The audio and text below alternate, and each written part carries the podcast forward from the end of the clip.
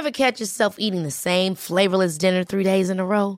Dreaming of something better? Well, HelloFresh is your guilt-free dream come true, baby. It's me, Keke Palmer. Let's wake up those taste buds with hot, juicy pecan-crusted chicken or garlic butter shrimp scampi. Mm. Hello Fresh. Stop dreaming of all the delicious possibilities and dig in at HelloFresh.com. Let's get this dinner party started. Ryan Reynolds here from Mint Mobile. With the price of just about everything going up during inflation, we thought we'd bring our prices down. So to help us, we brought in a reverse auctioneer, which is apparently a thing. Mint Mobile unlimited premium wireless. Ready to get 30, 30, bit to get 30, bit to get 20, 20, 20, bit to get 20, 20, bit to get 15, 15, 15, 15 just 15 bucks a month. So, Give it a try at mintmobile.com slash switch. $45 upfront for three months plus taxes and fees. Promo rate for new customers for limited time. Unlimited more than 40 gigabytes per month. Slows. Full terms at mintmobile.com.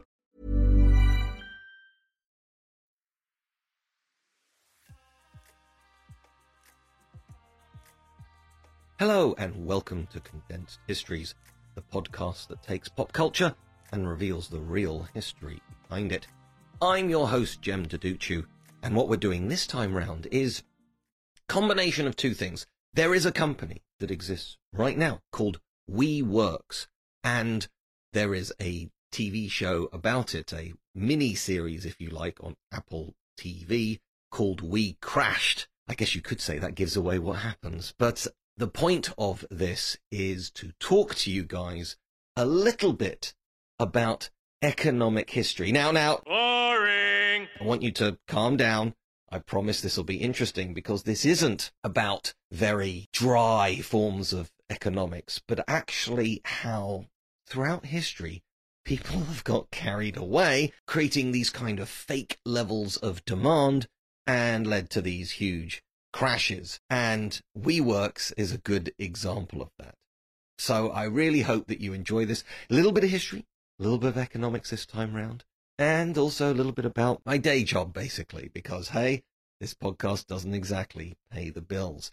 Working nine to five, what a way to make a living. On that point, look, as always, please, if you can, subscribe. Well, if you can. It involves pushing one button. Please subscribe.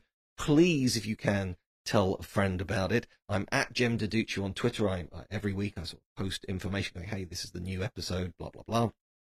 Feel free to retweet that stuff. Please spread the love, spread the word if you can.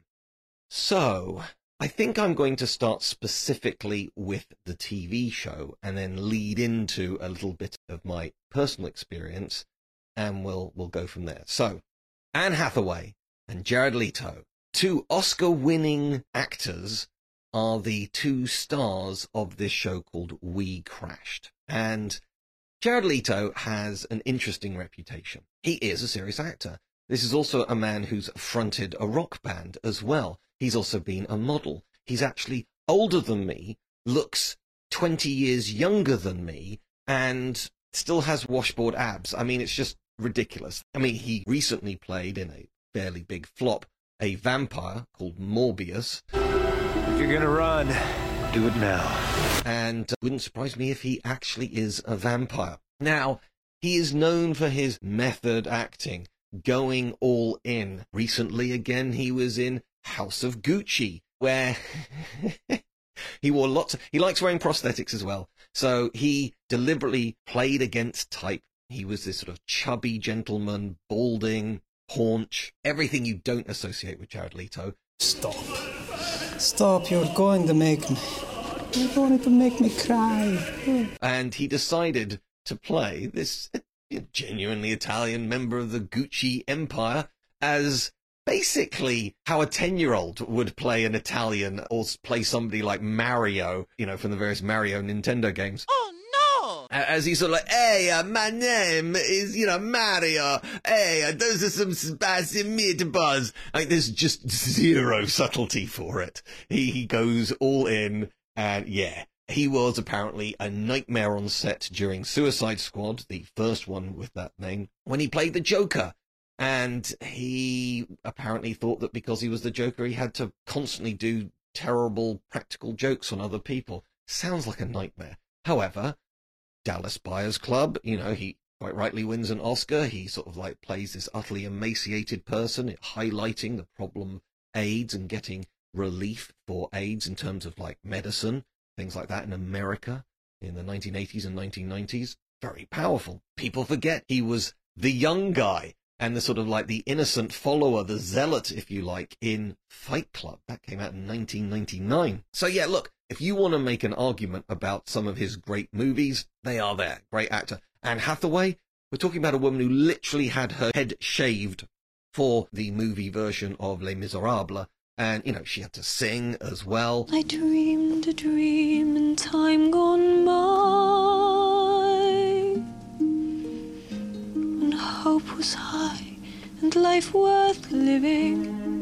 You know, what a performance. But, you know, she's also been Catwoman in a Christopher Nolan Batman movie and so on and so forth. So, look, both of them, I'm actually going to say that Anne Hathaway is the better actor, but they basically play this, in essence, power couple. Adam and Rebecca Neumann. And we get to see them courting in this TV show called We Crashed. And the tagline for it is basically it's like a, a $47 billion love story. And it sort of is.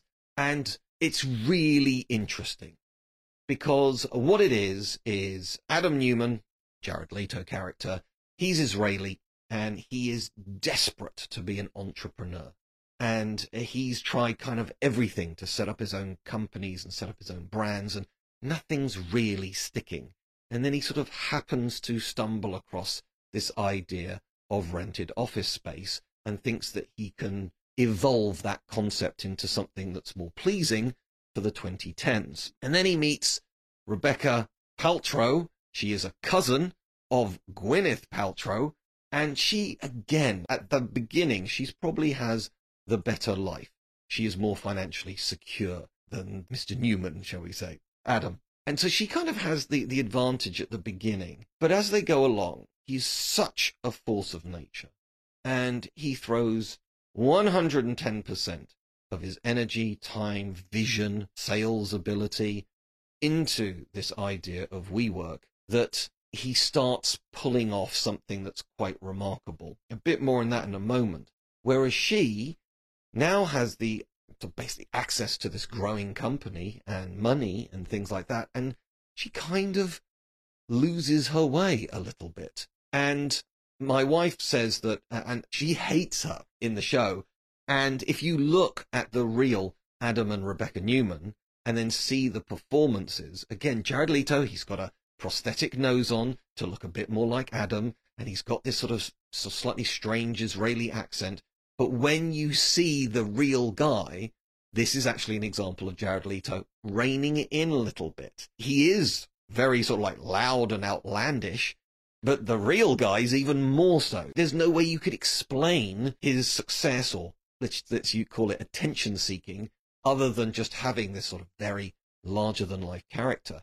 But then Anne Hathaway, she's got this kind of drawl to her voice and she, she's got this kind of, these sort of mannerisms and she's just not very nice. But I mean, she doesn't have a bad bone in her body, but it's just, it, it's just prickly. Again, we'll kind of come on to a, a bit more about this later. And again, when you actually see the real Rebecca Neumann, she's got it perfectly. And I, you know, I look whether or not Rebecca Neumann likes the, the show because, you know, perhaps she doesn't come across very well. But look, being portrayed by an Oscar winning beautiful woman, I would love it if Anne Hathaway played me in my biography. Um, although that would be a little odd, I'll happily say that. Anyway, the point is that they start this company. Now, I don't know what your particular background is, but shared office space, office rental, is very, very common in most developed marketplaces. And what it means is that, you know, maybe you work for a company that has a building. Fine. Okay. That's great. In which case it's all their own property. It's their own branding everywhere, etc., etc. But most companies aren't of that size. So you might walk into an office block and there may be 10 floors to this office block. And you'll see on the front, it's like floor two. i- I'm going to, I'm going to use brand names, you know, but clearly all these companies have their own offices and their own office space. But it might be, ah, levels two and three are Coca-Cola and levels four and five are Barclays Bank, and oh, I see level six is Waitrose. You get the idea. So basically, as you wander around the office, you can see completely different companies. Probably not competitors, but you get the idea. Now, that's a whole flaw. Actually, again, an awful lot of companies can't afford an entire and don't need an entire floor. So what do they do? And I've literally been in this situation in my career. It's like, okay, we've got two rooms. Two rooms are our room.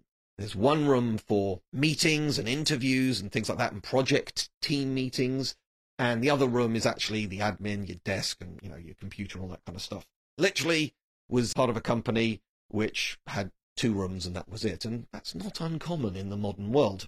Then there's a sort of shared coffee area and bathrooms and things like that. And if you wanted more space, you could go to reception and you could rent for the day another boardroom, perhaps with a better view and more coffees and things like that, because you really want to impress a client. So you get the idea. And so that is the market that the Neumanns went into. And they said basically, it's all a bit staid, it's all a bit old fashioned. We spend so much time at work, we need to make this cooler. And also, by the 2010s with the millennials, they're not looking for stuffy office space. And so what do they do? They make it almost like a set from a movie. It still has the, the sort of, in essence, cubicles or sort of like sealed off rooms that you can have for like meetings, etc., where you, you simply need quiet, need to be separate from other areas. But it not only does it have its own sort of area where you can make teas and coffees, it'll literally, and I'm not making this up, it'll literally have a beer tap. So you can like, the end of the day, you can just still be in the office and treat yourself to a beer and there's funky wallpaper and there's like neon signs around the place with phrases like hustle harder and other things. And you know there, there might even be like a, a, table tennis place or a you know a football table you know mini football that kind of stuff. And all these sorts of things you know just make it cooler gives it a nicer vibe. The, the decor is is just more pleasing to the perhaps more staid places. And you might be sitting there going that sounds great. And it is. I'm not going to disagree with it. This is this is all lovely. Isn't bland and functional the point? No, it's not. It's the opposite. We're doing something different. We're building a community. But they go further and they start saying how they're trying to change the consciousness of business and this is actually a force of change in society. It isn't. You're renting space for small companies to carry out whatever they do. They might be a graphic designer, they might be an electronic engineer working on new components, they could be anything, quite frankly, and not all these companies are looking to change their consciousness.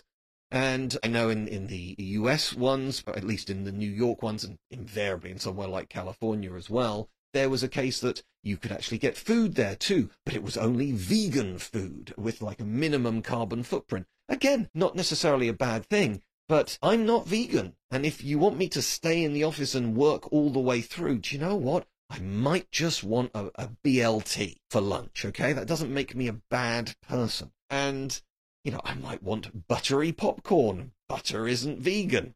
So it was trying to find this space between business and this kind of well-being movement that's really been going from strength to strength for the last 10, 15 years. Now, let's face it, it's, there's been an element of it since the kind of 1960s with these ideas of like gurus and, and things like that. But the idea of it leaking into the business environment really is a 21st century idea. So that's what was going on. But as this company was growing, and you see this in the show, every point of reference that Adam Neumann is making is comparing WeWorks, renting office space, to things like Amazon and Apple and Alibaba and Google. And it's like these are all tech platforms. You're not a tech platform. And this is the point where, you know, in the show, it's, it's, it actually opens with the fact that it's all going horribly wrong. The motion is passed call his office and get him down here. Adam Neumann's office. I'm gonna pull him out of this meeting right now. Not picking up. Get Esther over there. Yes, I understand it's urgent. And you watch the sort of like the rise and fall of this company, and you see how it goes horribly wrong sort of towards the end in more detail. And there's this wonderful character called Cameron. I don't know if he's real or not, but he is the one constantly talking complete sense. And, you know, I was again talking to my wife about it. It's like, is he the bad guy? Because he keeps trying to stop Adam doing things. And she goes, no, absolutely not. And it, it, he is, he's like Cassandra from the ancient Greek myths. If you don't know that one, Cassandra is a woman who only tells the truth, but is cursed that nobody will listen to her. Our city is filled with sorrow, our streets flooded with tears, until there will not be one of us with food to eat, water to drink, or air to breathe. Cassandra! Enough! The war will not be over until the curse is lifted. You all know it. Why can you not understand? Why do you not believe? Because, child, we must not believe you. And I have been like that in my career. And this is what he's like in this situation. And it's so weird because these incredibly functional, serious institutions are being sort of sucked in with this belief by Adam Neumann and sort of like buying the comparison with something like Google or Uber. It's like, but then it's not the same business model. And so one of the critical things is he wants to grow. He wants to expand, expand, expand. He wants to spread the mission statement of WeWorks around the world, 24-7, seven continents, etc. And so they just keep growing and keep growing, keep growing. And they need, obviously, money so that they can buy the assets, etc. And to grab this market share, to grab the majority of shared space, retail estate in New York City, you know, he is having to borrow principally from a company called SoftBank, but there are other investors as well, literally giving him billions. But as they point out in one episode, the first time he starts talking about annual turnover, he is doing 1.8 billion, which is very impressive in that market space of shared office space. However, to get that 1.8 billion dollars, he has spent 1.9 billion dollars. And there is a sort of element of anybody can grow a company if you're just throwing money out. There's a wonderful analogy as they try and explain it to Adam. He goes, "You don't understand. This is my this is my vision, my dream. This is the business plan. We've got to spend to grow, spend to grow." And one guy just simply gets a cardboard cup, punches a hole in the bottom of it with his pen, and then pours water into the cup and goes, "This is our company." And that is a brilliant metaphor of what's going on. Now, obviously, I was not privy to these conversations.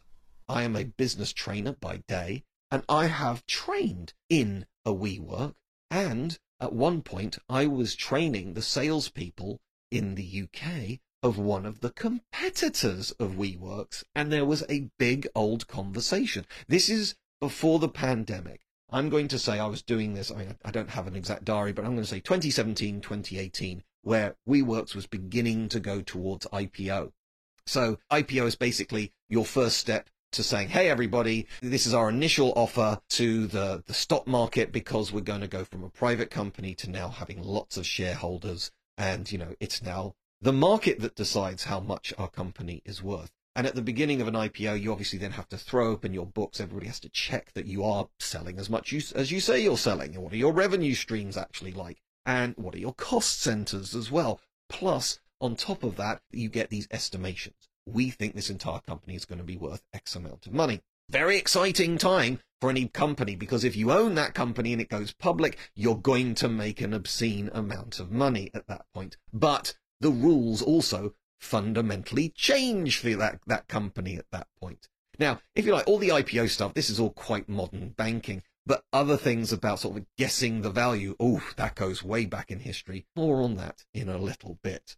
So, Jem on the outside looking in, going to one of these WeWorks sites in London.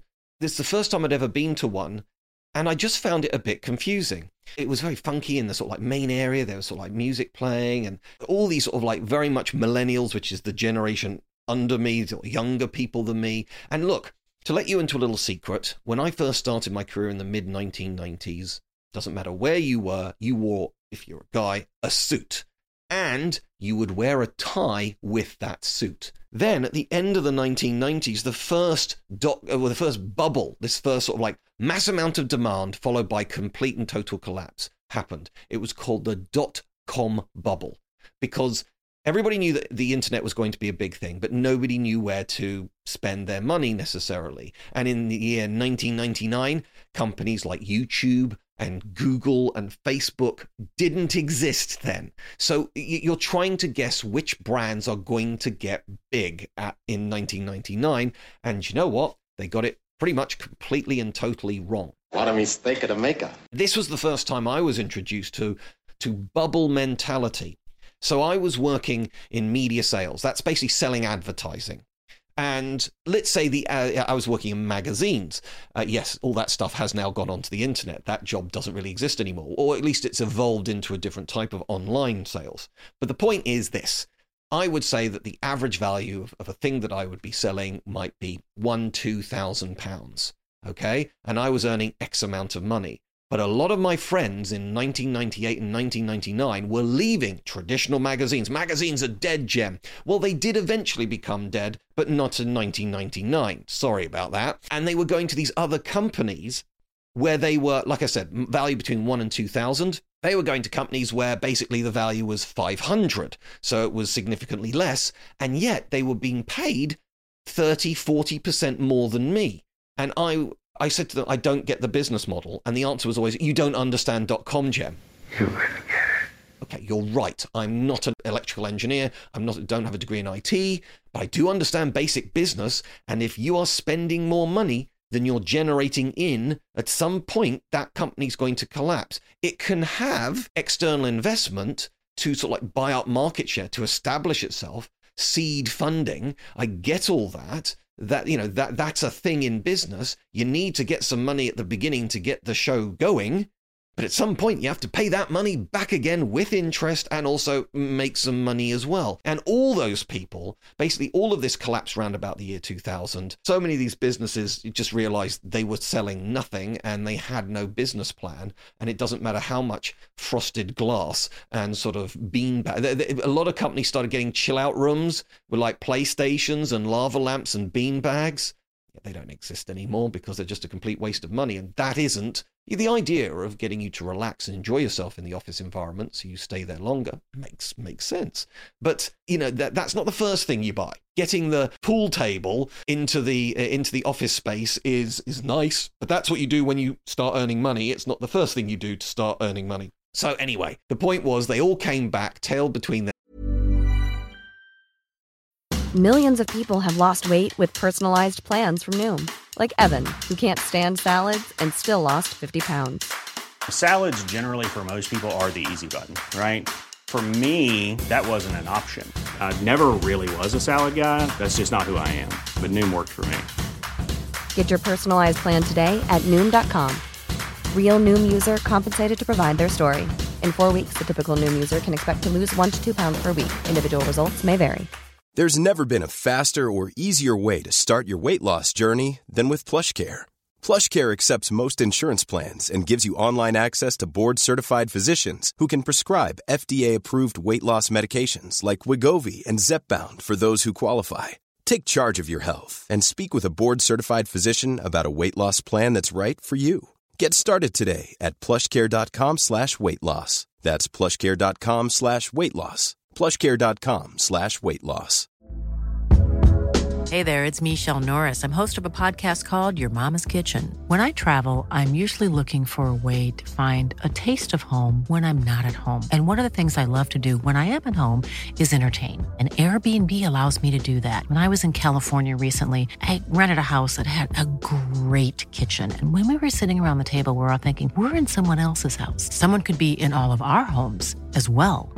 If you have a home, but you're not always at home, you have an Airbnb. Your home might be worth more than you think. Find out how much at airbnb.com/slash host. I'm Sandra, and I'm just the professional your small business was looking for. But you didn't hire me because you didn't use LinkedIn jobs. LinkedIn has professionals you can't find anywhere else, including those who aren't actively looking for a new job but might be open to the perfect role, like me. In a given month, over 70% of LinkedIn users don't visit other leading job sites. So if you're not looking on LinkedIn, you'll miss out on great candidates like Sandra. Start hiring professionals like a professional. Post your free job on linkedin.com/achieve slash achieve today. their legs, looking very stupid. You know, it's like, hey, Jem, but in the meantime, they're earning 30, 40% more than you. Yeah, but because I've been loyal to my company, my career was going better than theirs. So, yeah, that was the first example of that. And I was kind of seeing the same thing with WeWorks. And more importantly, when I was talking, to, when I was doing training with their competitor, we had a long conversation. And basically, the competitor was saying, we don't get it. You know, we have more office space than them but they're valued at being a bigger company than us in just in the UK, which they couldn't be because they didn't have as much space as this other company. And they went and they're buying up very prestigious locations, which are very expensive. London's an expensive city, but they're charging less than what we are with very preferential lease terms for like you know six months a year whereas you re- preferably like people to hold on to this stuff for two three years because it means you don't have to resell it every year what's going on jem you know can you help us with this and it's like my answer was simply this is not sustainable You see, I've discovered this terrifically fun new game. It's called Cards. What happens is you sit round a table with your friends and you deal out five cards each, and then the object of the game is to give away all your money as quickly as possible. and they're going yeah but you know you, you get WeWorks in the same breath as Amazon it's like, but it's not Amazon. And they were going, we know, but we can't talk to anybody else about it. It's like, look, this madness has to end at some point. And it did. so basically, in 2019, the IPO is ready to go. It's valued at basically 47 billion. And it didn't generate anything like 47 billion. Adam got kicked out because he still wants to just spend money. You don't understand. This is about this is about well-being and not just office space. No, your business model is office space. It isn't about well-being. In the show, and this is true, Rebecca the wife decides to set up. They start coming up with other brands like We Live and things like that, sort of shared accommodation, you know, which I would call a youth hostel. You know, just because it's got pretty wallpaper doesn't necessarily mean that it's, you know, desirable accommodation. And apparently, this is, uh, you know, now that Adam's being kicked out of WeWorks, this is apparently what he's going into again. Very expensive, high end, shared sort of apartment space. Good luck, Adam, but it's never going to be worth 47 billion. So Now imagine living in the city in the modern building with all the amenities for a fraction of the cost. I'm talking about communal living. that's what happened there, and it all came kind of tumbling down. Now, to be clear, WeWork still exists, but its crash happened in 2019 when it's like the emperor's new clothes. You know that story about how they basically don't give him any clothes, but say that you know only wise people can see the clothes, and so the emperor walks down the streets and everybody starts laughing at him, and he realizes he is just naked. Ha ha, the Emperor's got no clothes. This is what happened. But the, the amazing thing is that it was allowed to get that far. That SoftBank had spent literally billions investing in this company that was only ever comparing itself to mm, companies not in its own space. Now, there's nothing wrong with trying to aspire to be the biggest and best, but do you know what? As profitable as something like the chain of supermarkets of Tesco in the UK, you know, Tesco wants to be the biggest, it wants to be the best, it wants to be the most efficient in terms of supermarkets. That's great. But it would be crazy talk if they're going, do you know who we're up against? NASA. No, you're not. You, you have nothing in common apart from that people work for those two institutions. Nothing. There is no similarity in those things. And that's literally what what Adam was doing in this scenario. So not only did it come crashing down and everybody realized, oh, it's just an office rentals company in 2019. Of course, you can then see, which is nobody's fault to be fair, in 2020, we all started working from home anyway. So suddenly we're not going to spend money on WeWorks. And, and indeed, WeWorks has got completely different management now. I believe the company as a whole is now worth something like 5 billion, just over dollars. So, I mean, it's still a large organization, but it has shed so much of its other stuff, including this insane idea of a school, which again was like, we're not going to do a curriculum. It's all going to be about how the children feel. And it's sort of going to be about like, you know, like child entrepreneurship for five year olds. And oh, by the way, the, the cost of sending your child to this sort of organic, homogenous, you know, learn to learn yourself, you know, you, you are your own superhero was something like, it was over $40,000 per child. So you really had to buy into this stuff. And funnily enough, you know, the basics of things like phonics, which you need to learn how to read, they weren't teaching that. Stacy, read back the notes. I can't read. What's it say? But hey, you know, you want to go to a, a farm, not, not, you know, because again vegan ethics. We're not talking about livestock here. We're talking about, you know, going to fields of corn and stuff like that. Sounds lovely if you're going to raise farmers, but these kids are all like the kids of very wealthy individuals in New York, that famous agricultural area of America. So Oh, it, awful, awful. Now that's completely shut. WeGrow does not exist anymore as a brand. But this kind of holistic well being, all that kind of stuff. If you want to go to Rebekah's cousin, Gwyneth Paltrow, she, you know, she is an, an Oscar winning, well respected actress and was for years. And, you know, quite frankly, I get how all these actors and actresses decide, you know what, there's a sort of limited shelf life on this, particularly for the bias in Hollywood against young, pretty women. So, yes, women in their 40s in Hollywood, even if they're great actors, they don't get picked as much because they always want the young ingenue. Now, it's slowly changing, and indeed, things like female directors, we're finally getting more and more of them either winning or at least being nominated you know, for years there was just like, you know, one outlying woman out of all the female directors. That's changing. So all of this is good, but you can understand why people want, in essence, another source of income. And in the case of Gwyneth Paltrow, she is now far, far more wealthy as the CEO of Goop than anything she did in her in her actual acting career.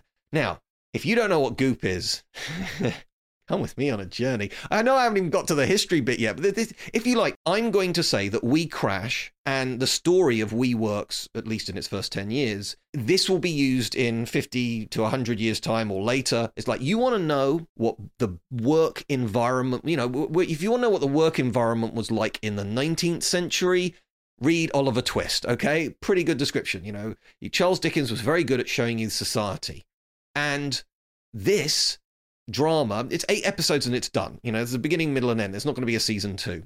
But this shows you what it was like to work in this environment in the Western world in you know the beginning of the 21st century it it is very much of its time it'll be you know right now it looks cool in 20 years time it'll look very dated and in 100 years time it'll look extremely historically accurate when jared leto is being interviewed he goes this is a really fascinating thing for us to do because we're filming it in 2021 and yet the events we're showing happened in 2019. You know, in theory, you could use, he didn't say this, but in theory, you could use everybody again and they wouldn't have aged at all out of their own roles. So, yeah, really, really interesting. But yeah, back to Goop. This is the ultimate lifestyle thing where, on the one hand, it's trying to say, look, alternative medicine, well being. It's about your mental state and your physical state, and not just how much money you earn. But on the other hand, it's all fabulously expensive. There is a Hey, I'm not making this up. There is a box of stickers that you can buy with various symbols on them that can, you know, you're meant to stick them on your skin and they can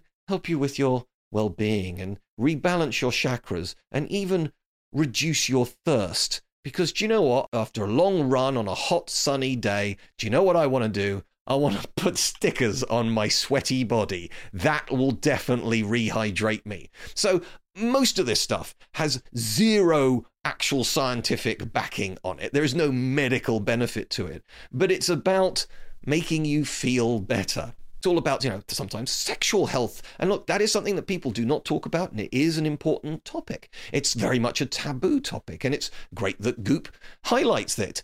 You know, for like $10,000, it can maybe help you a bit in that area. So it's it's for you know, people who've got, as you'd say up north in England, for people with more money than sense. And yeah, but look, if it didn't sell, it wouldn't exist. The company wouldn't be worth more than a billion. And that's the, the last thing I'm going to say about Adam. And I promise I'll then get onto some historical. Although, look, I've already talked to you about the dot com bubble bursting in 1999 to 2000 you know that that is a generation ago now basically the last thing i will say is they refer to WeWork as a unicorn. And if you're wondering what a unicorn is, it's a very, modern description, but what it means is it's a new startup that's worth more than, uh, specifically a new tech startup. So again, WeWork doesn't count in this area.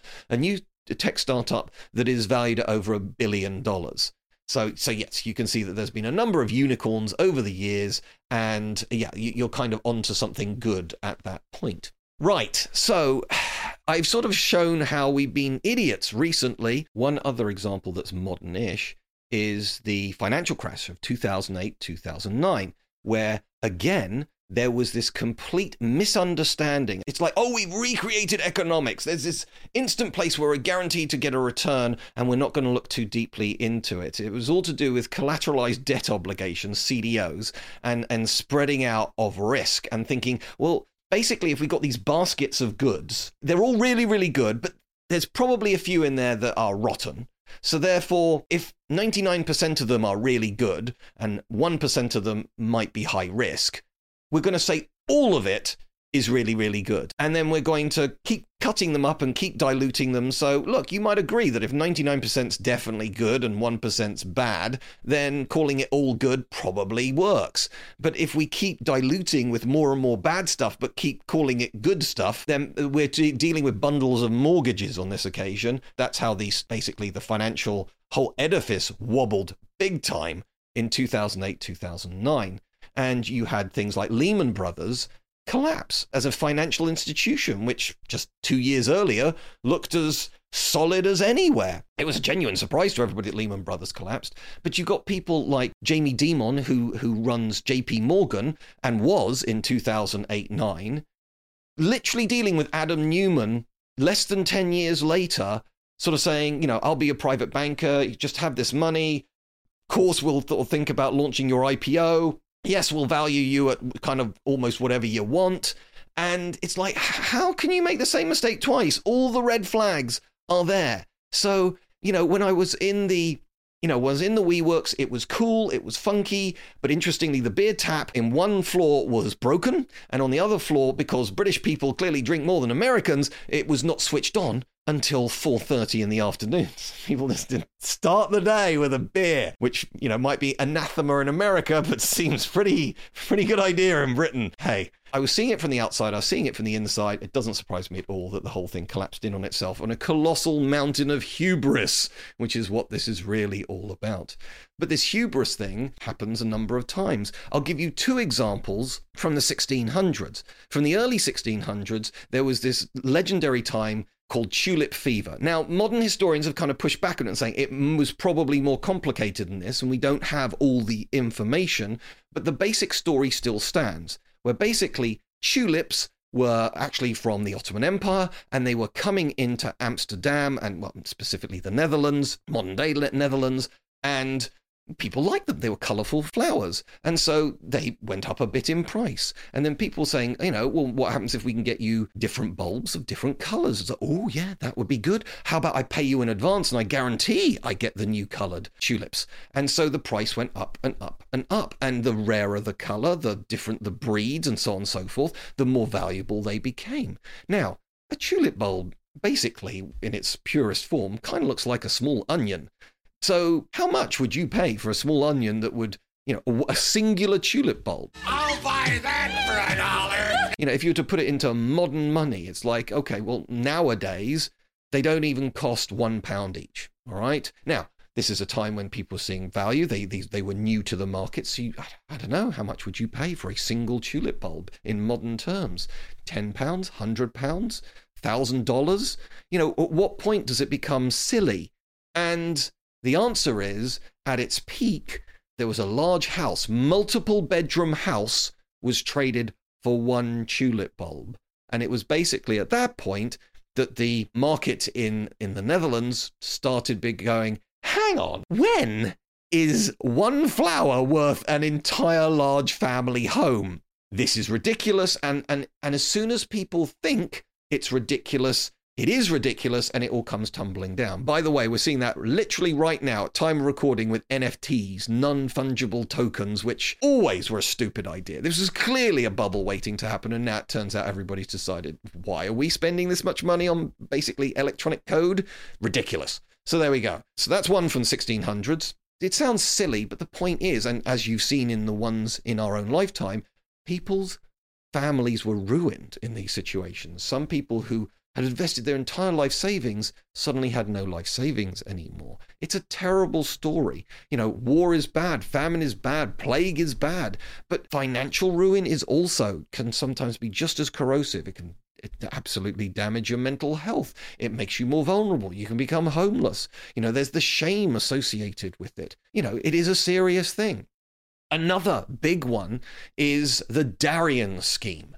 And this is where I'm going to sort of finish things off for, for, for today, where we talk about the British Empire. But of course, Britain didn't exist until the early 1700s.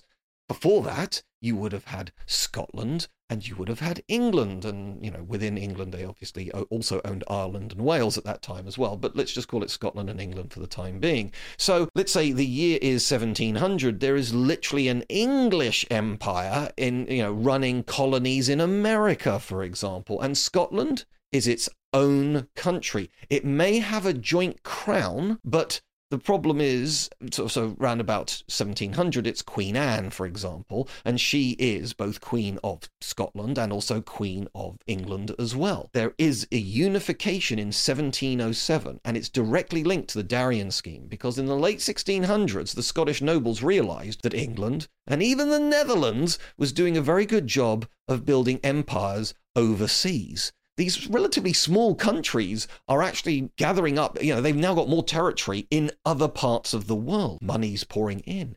Times are good. Why isn't Scotland getting a slice of this pie?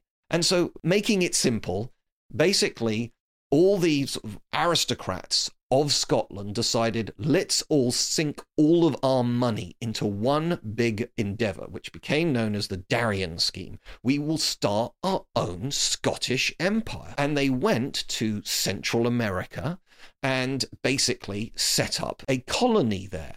And, you know, why not? Look at what the Spanish had done in Central America and South America. In the late 1600s, Spain still had colonies in North America too. And you had the French having big chunks of North America. And the English did too. Obvious, logical place to go. Probably more high risk to go all the way out to Asia, to the Spice Islands, what we would now call Indonesia, where the Netherlands were. So Scotland decided to go, and it, it was relatively logical. The rest of this is not logical. Remind me to tell you that I'm sick and tired of your logic. That is a most illogical attitude. because the place they decided to go was really basically on the edge of a jungle next to a malarial swamp. So everybody started dying. Now, admittedly, you had things like that happening in like in Jamestown in in North America with the English colonists. I guess you could say that local diseases and sort of like aggressive local populations, that's nothing normal. But the, the Scots really did pick a bad place. There wasn't much in the way of resource. There was certainly no arable land. There was no gold mines round there. It was just jungle and disease. And so, you know, it started to fade away. So the Darien scheme part two is they invested the last of their money. Basically, Scotland, a country, went for broke. They invested everything into this scheme to kickstart a Scottish empire. And by the time of several rounds of sending colonists over there to set up a sort of settlement and start generating its own money, it had failed. People were dying. There's allegedly examples of cannibalism. People were so desperate for food. In the end, the Spanish went over and sort of like took it out, but really they didn't need to because there was nothing left by the time they got there with their with their you know, very small naval vessels. And so it absolutely financially crippled Scotland. What I said just now about, you know, financial ruin for a family is bad, for a country it's devastating. And basically, part of the reason why Scotland decided in the early 1700s to unify with England and become Britain is part of the deal. If you look at the sort of like the Act of Union, part of it is that England paid off all the Darien scheme debts. Basically, they remortgaged Scotland. They they made Scotland financially sound again. Now this is always forgotten about by like the SNP talking for independence. Like if you really want independence, what are we going to do about the you know these repayments of loans, which nowadays would be worth hundreds and hundreds of billions of pounds? It's sort of like you know it's it also does specifically say in the Act of Union that it is it is indivisible for all of time. So why any elected official can break that treaty, I don't know. Anyway, that's a whole other conversation. I'm, I'm not against uh, Scottish independence. I just happen to think that we work better together. That's all. But the thing is, though, it you know it doesn't matter where we are in the world and kind of what time. There are examples in in Roman times. Diocletian, the Emperor Diocletian, sort of like nearly invented sort of economic theory, and basically he tried to rebuild the economy of Rome, leading to colossal amounts of inflation, which he tried to capitalize by saying, if anybody goes onto a black market and sort of starts doing things in a different way, you will be killed. It's like, well, that's a very extreme form of economics there, Diocletian. But uh, he's one of the few emperors who actually retired, and he then grew cabbages. So, an unusual emperor anyway. But these kind of boom and busts of, of trade and money happens throughout society because of the modern world being so interconnected now, we're seeing it happen more often, either with a singular company like WeWorks or the financial crash of 2008, 2009. And then obviously in 2020, because of the pandemic slowing down all economies, that was the single biggest recession in world history. Now we bounced back. You could say it was an artificial recession because we were all stopped working when we didn't, well, we wanted to continue to work and there was still demand, etc. But it does show you that economics is interesting. And sometimes we need to understand what's happening financially at a period of history to understand why the history is actually happening. So yeah, I hope I've made economics interesting and the dot com bubble bursting. And hey, if you you actually still go to a WeWorks, I'd love to hear that. You can always get me, as I said at the beginning at this, uh, at Jem Duducu on Twitter. But yeah, thank you very much for your time. And as always, there'll be another episode soon.